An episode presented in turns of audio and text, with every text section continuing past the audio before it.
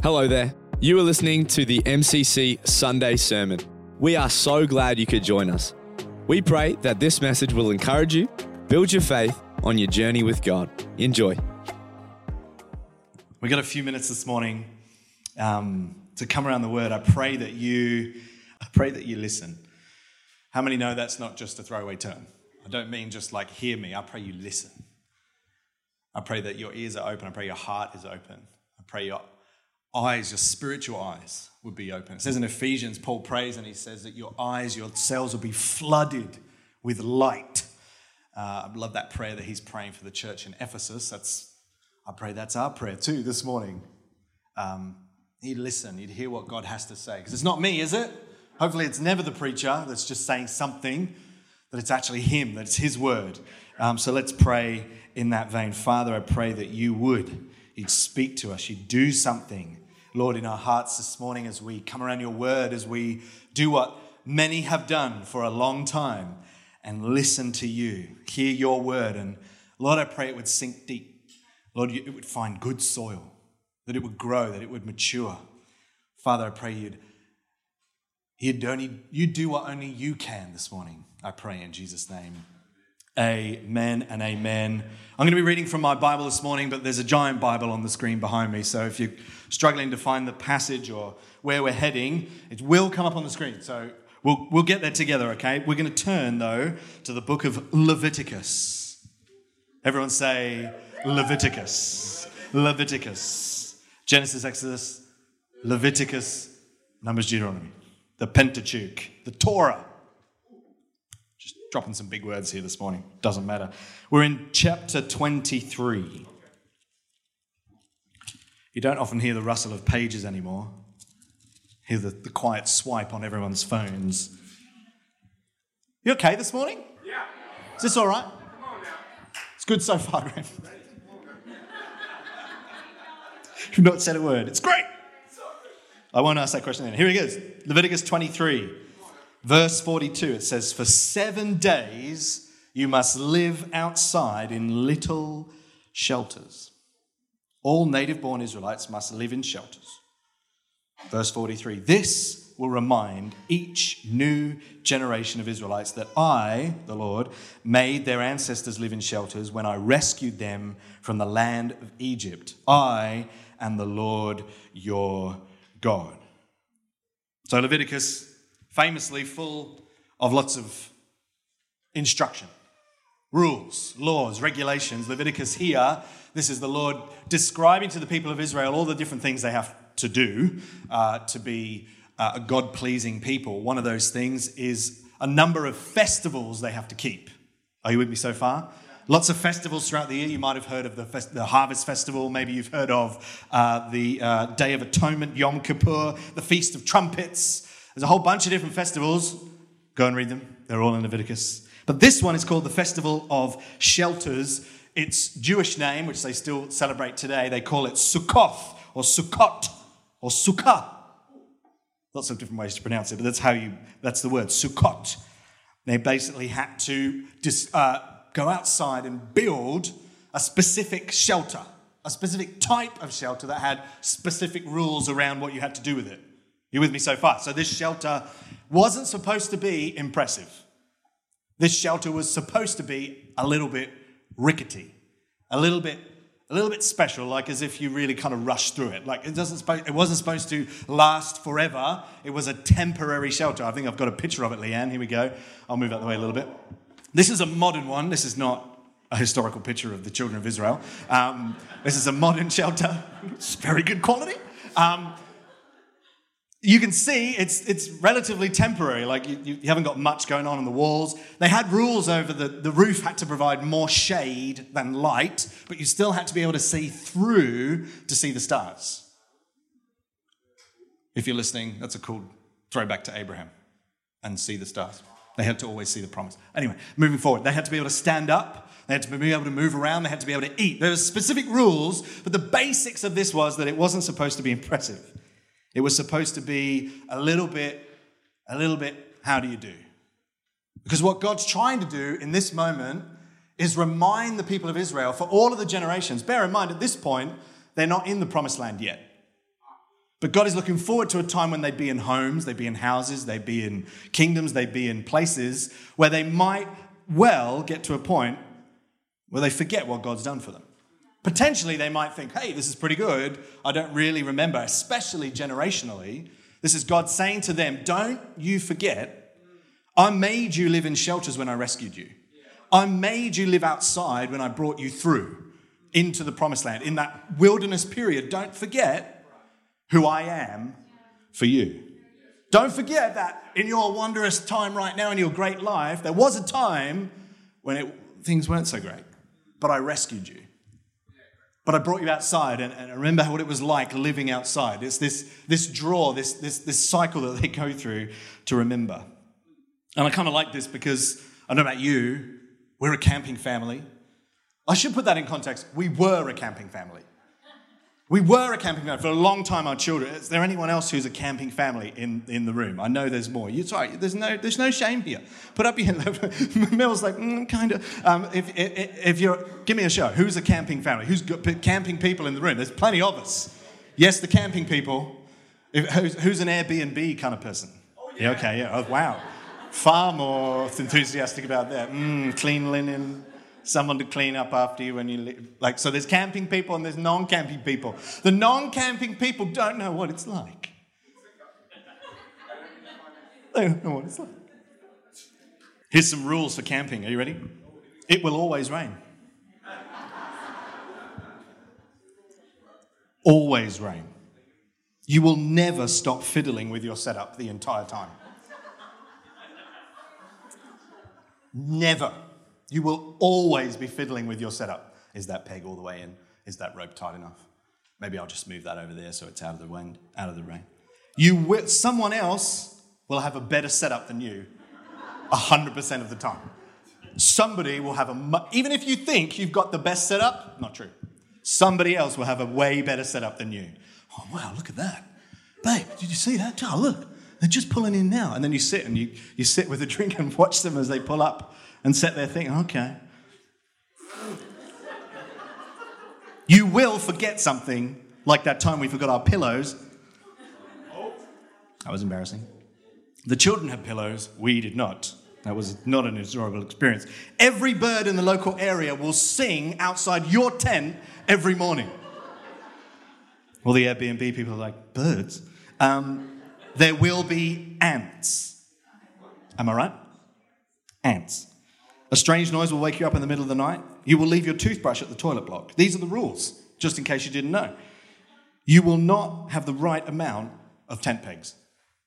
You won't. You won't have the right amount of tent pegs. As, as, as many as you packed, you won't have the. There, Maybe, maybe I'm just in therapy right now for my camping. For my camping. Rules for camping, just like they had rules here. But the big rule was you don't forget, the, Israel, the Israelites were not to forget their time in the, in the wilderness, the journey of how God had brought them through. That was one of the rules. That in our weakness, or in their weakness, in their, in their flimsy and their temporary and their fragile and their frailty, they weren't to forget that in that weakness, we need Him. It was a place for them to remember His goodness to them, for who He is for the weak and for the broken, for the people like Israelite, like the Israelites, the people that were on the run the people who were circling in the desert, who didn't know where their next meal was going to come from. Was that manna going to, is that manna going to last? Are we going to make it to this amazing promised land? The questions, the doubt, the, the, the, the, the problems that they faced in the wilderness, this was set up to remind them for every generation that even though all that was happening, God still brought them through. To bring what you could, bring what you had, and remember Him. Flick with me if you can to the book of Psalms, because this is, this is what David's doing here as well in the book of Psalms. Chapter 77, it says this in verse 11 it says, But then I recall all you have done, O Lord. I remember your wonderful deeds of long ago. They are what? Constantly in my thoughts. I cannot stop thinking about your mighty works. This is what God's trying to do here. He's saying, hey, don't forget me. Don't forget what I did for you when you were, when you were low, when you were weak, when you were run out, when things weren't going your way, when you felt like you were abandoned. I brought you through. In your weakness, He is strong. Remembering him and his good works in our lives and in circumstances. Incidentally, one more chapter in uh, Psalms chapter 8, sorry, in chapter 78. I read this at the pre service gathering this morning. It says this in verse 4. This is how much God values this, this, this telling of these stories. It says, We will not hide these truths from our children. Leanne doesn't have the scripture, so I'm just going to read it to you. It's in verse 4 of chapter 78. It says, We will not hide these truths from our children. We will tell the next generation about the glorious deeds of the Lord, about his power and his mighty wonders. For he issued his laws to Jacob, he has given his instructions to Israel. He commanded our ancestors to teach them to their children so the next generation might know them, even the children not yet born. And in turn, they will each teach their children so each generation should set its hope anew on God, not forgetting his glorious miracles and obeying his commands. You see what God's trying to set up here? That through the generations, you don't forget. You don't miss out. You don't skip over. You have to remember his goodness. You remember the things that he's done. In a way, you rehearse his glory every day.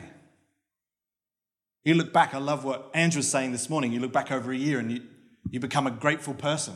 There's this sense of gratitude about what God has done just this year, but perhaps there's, perhaps there's more to remember. We've all been alive for a little bit longer than one year. Perhaps there's more things to remember than just that. This sense of testimony that we have about what God has done and what He's achieved and accomplished in our lives. We, Leah and I, sat here last week, uh, a couple of weeks ago. It wasn't last week. It was the week before. Leah and I sat here, and, uh, and Dan asked us a few questions. Some of you were here, and we kind of gave a few headlines, didn't we, about what God did in the last little bit? How good He's been, how kind He's been, what He's set up for us, what He, all these amazing things. And I, guarantee you, someone was sat in the room going, good for them. I can tell you that those were the headlines, those were the high points. Those are the things that God did that we can recall and say, wasn't He amazing? But I can tell you at the same time, there's an equal amount of challenge, an equal amount of struggle, of, of dark places, perhaps even. But there's this sense, perhaps, that we need to keep reminding ourselves of what He's actually done through the years, the reality of that faith journey being played out over decades. The move here was one, but we already did a move when we moved to Newcastle uh, in 2014. We did almost the same thing. We just obeyed God, did what He said. We left with no job, in personal debt by tens of thousands of dollars, but we followed what God had told us. We moved there without any future. We didn't know why, we didn't know what was going to happen, but God called us, so we did it. How I was out of work for nine of the first 12 weeks when we moved to Newcastle, but we held on, and I remember sitting and thinking, what have I done? I've led my family to another part of the country, three children, in debt, no job knowing only that God had called us to it. There's a highlight on the other side of that because I can look back 10 years, nine years later and say, Isn't God good? But there's still a moment when I'm sat next to Lake Macquarie, skipping stones across a rainy day, wondering, Will God come through? Will He? I wonder if He's actually going to do what I think He is capable of. Because I'm sat there wondering, I don't have any job. I'm skimming out of savings here. We've moved all this way and I don't have any money. The time I had a bad back when I was working outdoors in landscaping, I don't look like it now, but I used to work outside in landscaping. But I had such a bad back that I couldn't work. I was struggling to get to work, let alone use the equipment that came off the back of the ute. I remember praying and wondering would I go into physios, go into acupuncture? Actually, no, it wasn't acupuncture, chiropractic, basically the same. I got a back cracked I got all sorts of things going on. Didn't know whether I was going to even be able to continue in that line of work. Ever been in these kind of situations when you wonder if God can do something? Wondering if he, he might come through because at the moment, God, I don't even know whether I can pick the lawnmower up. I don't even know whether I can shovel that mulch. I don't even know whether I can get to work in the car because it was so painful. But then, of course, the highlight on the other side that as I'm praying, as I'm worshiping one day, not even asking for healing, as I'm praying in the ute on the way to a job, I get out of the ute like a sprightly 10 year old and I jump out and I grab the lawnmower and I stick it on the ground. I'm halfway through mowing and I think, I, I can move again. God healed me in one instant as I was worshiping on the way to a job. It wasn't even in a prayer meeting. It wasn't at some amazing worship event. It was me worshiping in the car on the way to a job. Suddenly, God moves but can I tell you how hard it was before that happened? how sore I was and how difficult it was to know I couldn't provide? What about my mum who was diagnosed with a life threatening autoimmune disease? Way back in 2007, she was given six months to live. They said, even if you do survive, you will not have a quality of life worth living. You will be trapped inside. Everything's going to try and kill you because your body, as soon as it gets sick, fights itself. It wants to, your body wants to kill you. And she was told that she'd have to stay inside, and the plate of pills that she had to consume every day was a mountain of pills. And I remember we went home that year, having left Sydney, we went home to see if my mum would survive that year. My mum's still alive. She's no longer got any blood work wrong with her. I got a message from her this week, didn't we? And she said, Praise God, my blood levels are back to normal. Has it been a clean uh, sail all the way through? No. Was she still on pills for a long time? Yes. Is she off those pills now? Yes. God does good things. God does good things. What about miracles in finance? We got a, we, got, we were scammed, not out of a very lot of money. It was about $1,500. I got scammed out of $1,500, much to my chagrin. Some properly scammed. Weeks before we were due to move into a house and pay all the legal fees, somebody knocked on our door who said, I want to be your solicitor for this uh, for the transaction. What do they call it? A conveyancer. And we didn't know this guy particularly well. He knocked on the door and said, Hey, look, you, I, I go to church, but you don't know me. I want to be your conveyancer. The Lord's told me that I'm to give you the conveyancing fees for free. And it was the exact, to the cent, the exact amount that we'd been scammed for that he would have charged us. And he said, oh, I want to pay that for you so you can do this conveyancing for free. Sat weeks away from buying our first home, having been scammed out of what felt like a lot of money to people who'd scratched every penny to get into our first house. What about when I was eight and a quad bike fell on my head after I said, I've got this, I know how to ride a quad bike at eight years old. Up I go the tire ramp and down it comes on my head, just two millimeters away from crushing my eye and potentially killing me. You can't see the scar very well, but I was eight years old. I was eight and I could have died. Uh, these stories, they're not just, I mean, they're my stories, but I know in every row, in every part of this room, people have got a testimony, don't they, of what God does. Am I, am I getting through to you this morning? What about car crashes? What about times when you should have been somewhere and couldn't get there and you didn't know why, but then you found out something happened? How about those times when you've been in the car? I know this happened to us. We were coming back from the airport. Someone cut us in a bridge, in a tunnel in Sydney one of the it wasn't the bridge tunnel, it was another tunnel in Sydney. A, a car cut across us and we crushed into the side of the tunnel wall.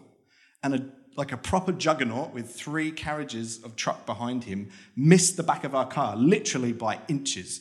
The other miracle was somebody pulled up behind us who worked for the RTA, the, the traffic control people, and he had cones in the back of his car that he put out on the road, and he had a vest, and he was like, Stay there, stay in the car. And he ran out and he put all the cones out so every car wouldn't hit us as we were trapped on the side of the tunnel.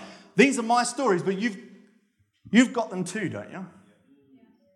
When God's come through, when God's done something incredible, time after time after time, He's faithful.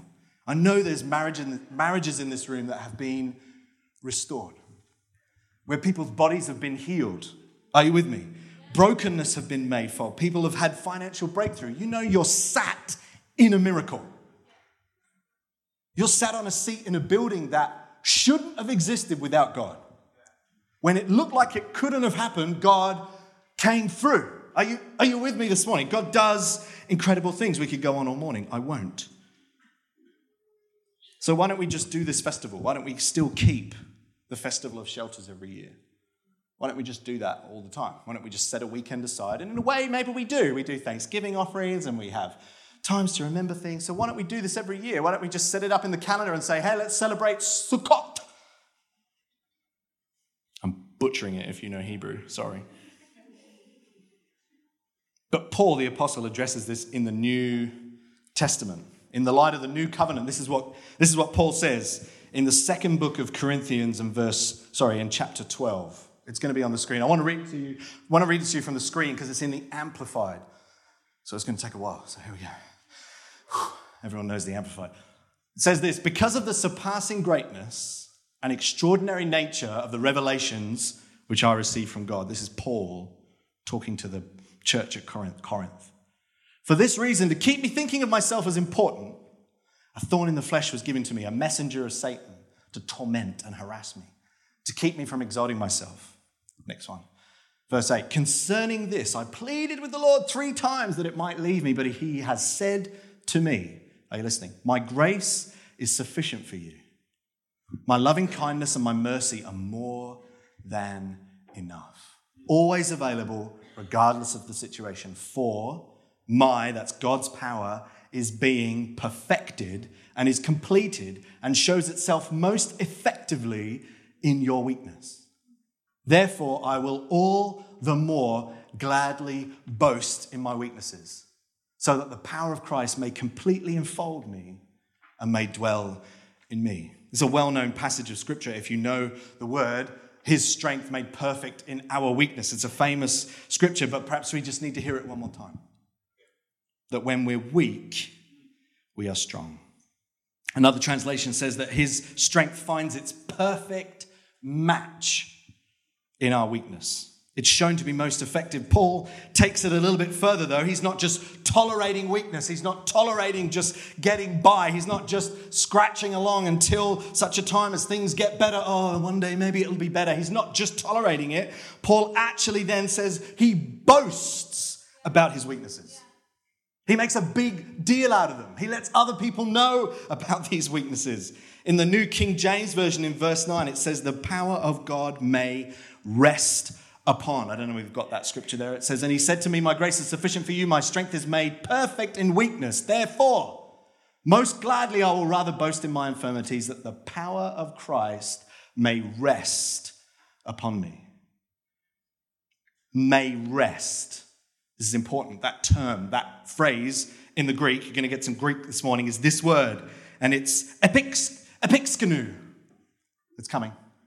Epixkenu. That's the Greek word there for that term, may rest. Are you with me so far? Bit of Greek learning this morning. That word, episkenoo, that word means to fix a tent or have habitation on or be enveloped in. Some of you are already there. His power is like a tent or a tabernacle in the midst of your weakness. You see what the looping right the way back to the start of Leviticus, where he's saying, Go outside and make a tent, make a habitation to remind you of your weakness. Here's Paul saying that in your weakness, his strength makes a tent. It sets itself up in the midst of your weakness, that in the middle of all that lack and all the stuff that you can't get right and the weakness that you feel like is just a, a symptom of your humanity, that is what God wants the most. That he's saying in the middle of that weakness, just like he commanded the Israelites to be reminded of, of all the good things that God does and how he's brought you through and how incredible he is and not you, about how it's not about you, it's about him. This is what Paul's saying that in the middle, that's why he boasts, in the middle of that weakness, his strength is perfected. That in the middle of that, he will bring us through again. Verse 10 in the Amplified, if we've got that. It says this So I'm well pleased with, it, with weakness. Paul's boasting about it. I'm well pleased with weaknesses. And then he lists all the things that he's pumped about, that he's got in his life. He says, with insults, with distresses, with persecutions, and with difficulties.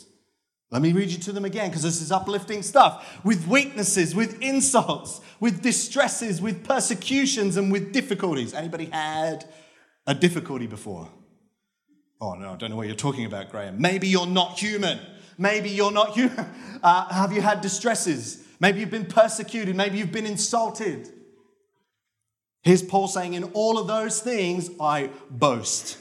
Do you know why? Because he says, When I am weak, when I'm in those moments, what does it say? For when I am weak in human strength, then I am strong, truly able, truly powerful, truly drawing from God's strength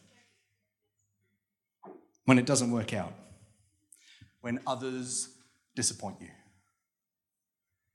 when times are tough, when you don't know if you can pay that bill this week, when you don't know if you can put fuel in the car, when your partner is working against you, when relationships are sabotaging you, when your kids are away from Him, Can you see what God's doing? In the weakest of your time, in the weakest of your moments, that's when God says that He's strong.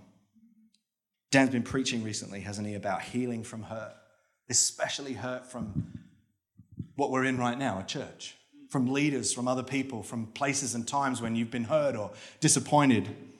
And you can feel that root, that bitter root growing, and it, it doesn't make any sense to you, but it, it, it's kind of closing in a little bit that they don't care. This will go wrong again. They're out for something. They're all the same. And I say they, and I don't mean the preacher, I mean people in church, the system, the, the, the, the, institution. And it's hard to believe that it would be okay again. My encouragement for you this morning is in that weakness, that's where God comes through in strength.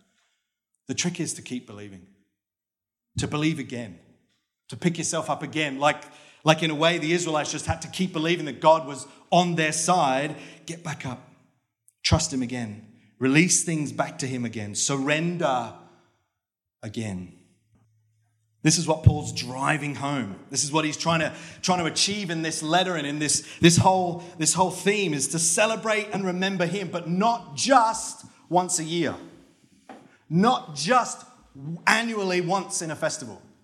Not just leaving it for that one time when we get together and do that thing. Instead of it being just an annual once in a while, it becomes a constant reminder of who He is, His will at work in us, despite us, despite our weakness.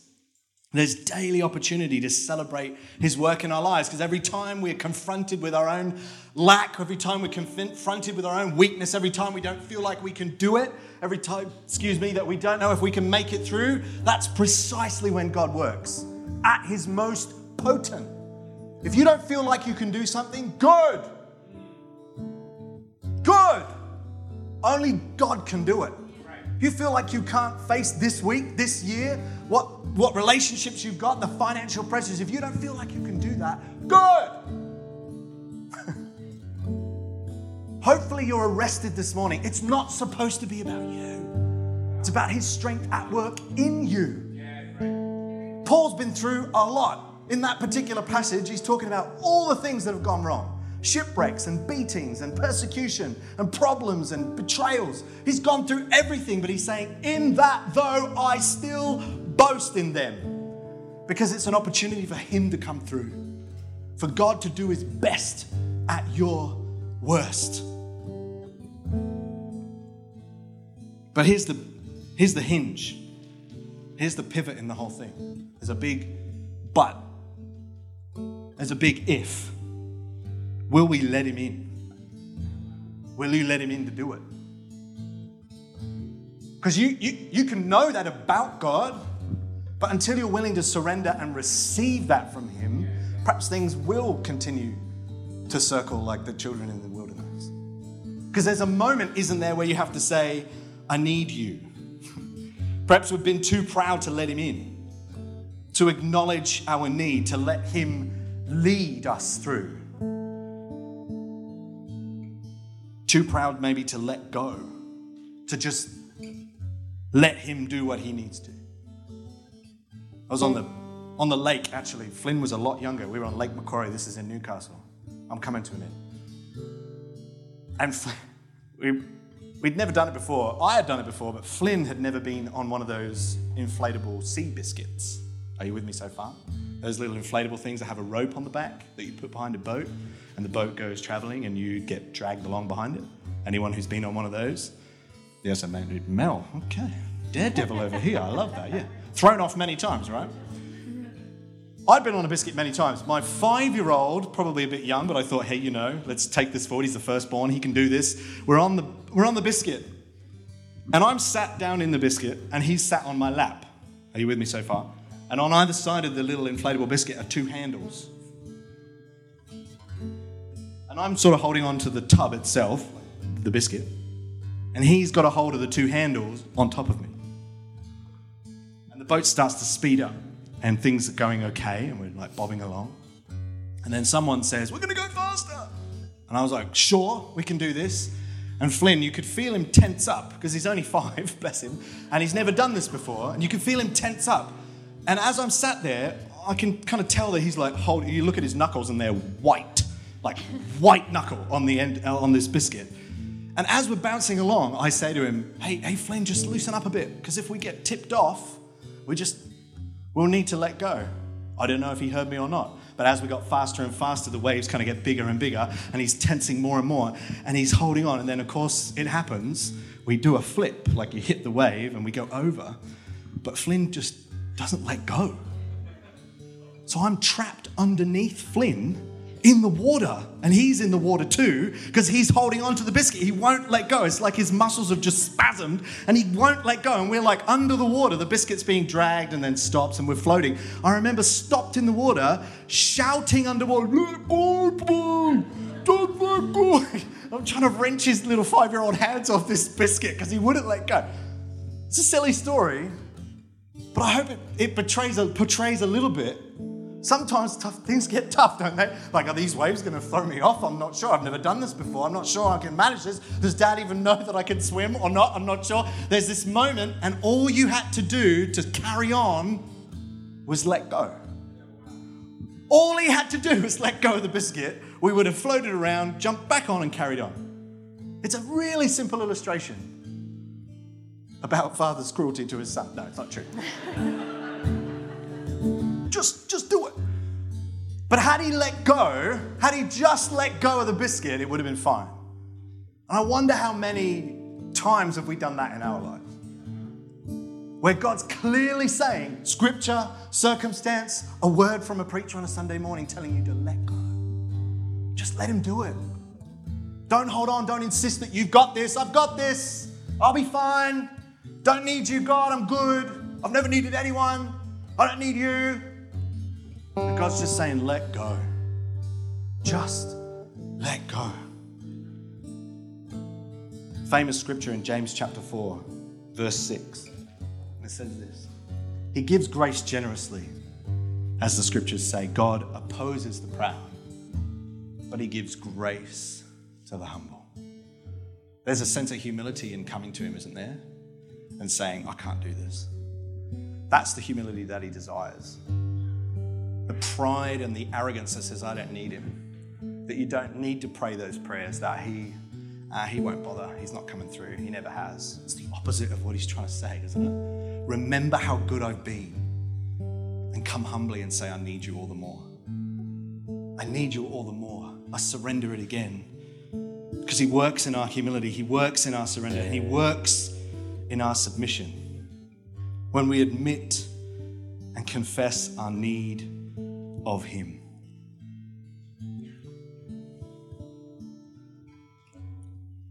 I want to take you to one last verse. It's in Mark chapter 4.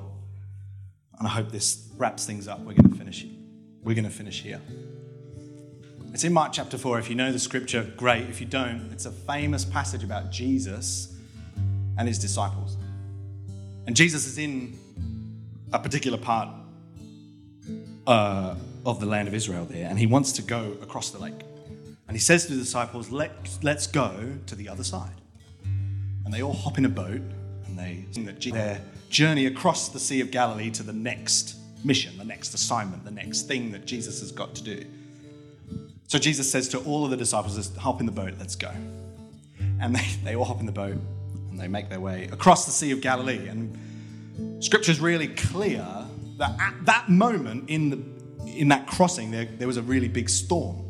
And if you know a little bit about Bible history, that particular part of the Sea of Galilee had storms happen to it all the time. There was a specific rocky outcrop at the southern end uh, of the Sea of Galilee where the wind would whip through and it would throw this lake up into a, a tempest. But it would happen quite often, it would happen really fast. You didn't know, it was quite changeable. We got to remember though, is in that boat, there were tax collectors and other people that maybe weren't used to this particular type of travel. but they were also fishermen. Are you with me? Peter was a fisherman, James was a fisherman. That there's others in there. They were all they all knew they all knew this lake really well. But it says in this particular scripture that the winds got so intense that the boat started to started to to sink. They were taking on water. Things were not looking good for these disciples. And you can imagine a tax collector turning to one another saying, is again a little bit hectic out here? Like these waves, these wind, like it's getting a bit crazy, right? You can imagine a tax collector who isn't a fisherman saying that to another disciple. Are you with me? That would be me. You'd be like, hey, is this cool? Like, are we okay here? The wind's getting a bit hectic, the waves are getting bigger. And you can imagine, can't you, a fisherman turning to the tax collector saying, please, I do this for a living. This isn't a big deal. This isn't a big storm. This isn't much. I've been through worse. Haven't we? We've been through worse. We've been through worse. This is fine. I'm filling in some blanks here because then as it gets further along, it says that eventually things got so bad that they turned to Jesus, who is what? Asleep in the stern of the boat with his head on a pillow. Jesus has been silent this entire time. So these disciples have been tracking around inside the boat, looking at ropes and pushing things around and setting things up and trimming the sails and making sure there's no water getting in where it shouldn't be. And they've been talking to each other about, well, maybe this is getting pretty bad, but I reckon we'll be okay. We only need to get to the other side. It's going to be okay. Actually, this is really bad. I wonder if we're going to survive. And they eventually turn to Jesus. And they say, Jesus, do you not even care that we're drowning? Do you not even, are you not even fussed that this might all end here tonight? Do you even care? And Jesus, it says that he woke. It doesn't say he even shouted, which I love the most. It just says that he spoke to the winds and the waves and said, Silence and be still. I wonder if he just said it that quietly, just to prove a point. I know the dramas make it seem like he's hung, hung on the edge of the ropes and he's like, wind and wave. Like, what if he just said, just be still? And it says that Ozzy, it was calm immediately. And the disciples like marveled and said, Jesus, this is amazing. Even the wind and the waves obey you. And the statement Jesus makes to them is, How do you still not have the faith? It wasn't, You don't have any faith. It was, How do you still not realize who I am? He just fed a lot of people. He'd just done a lot of stuff in that, in that gospel in Mark. He's starting a whole new ministry. He's saying, How do you still not get this? But my challenge for you, my, my encouragement for you is why didn't they just ask Jesus straight away? It's because I doubt, I wonder if the fisherman in the boat said, No, we've got this. We'll be right. I can do this. I've been in a storm before, I can be in another storm again. But here's Jesus asleep in the boat, waiting to be woke up. Nothing is missed in Scripture, is it? He wasn't just asleep. I wonder if Jesus was testing the disciples in that moment to see how soon they'd wake him up. How soon they'd say, Jesus, I need you. We are going to drown without you. I cannot do this in my own ability. Will you do something? Do you even care? The answer is yes. Because immediately he stood up and said, Wind and waves, be still.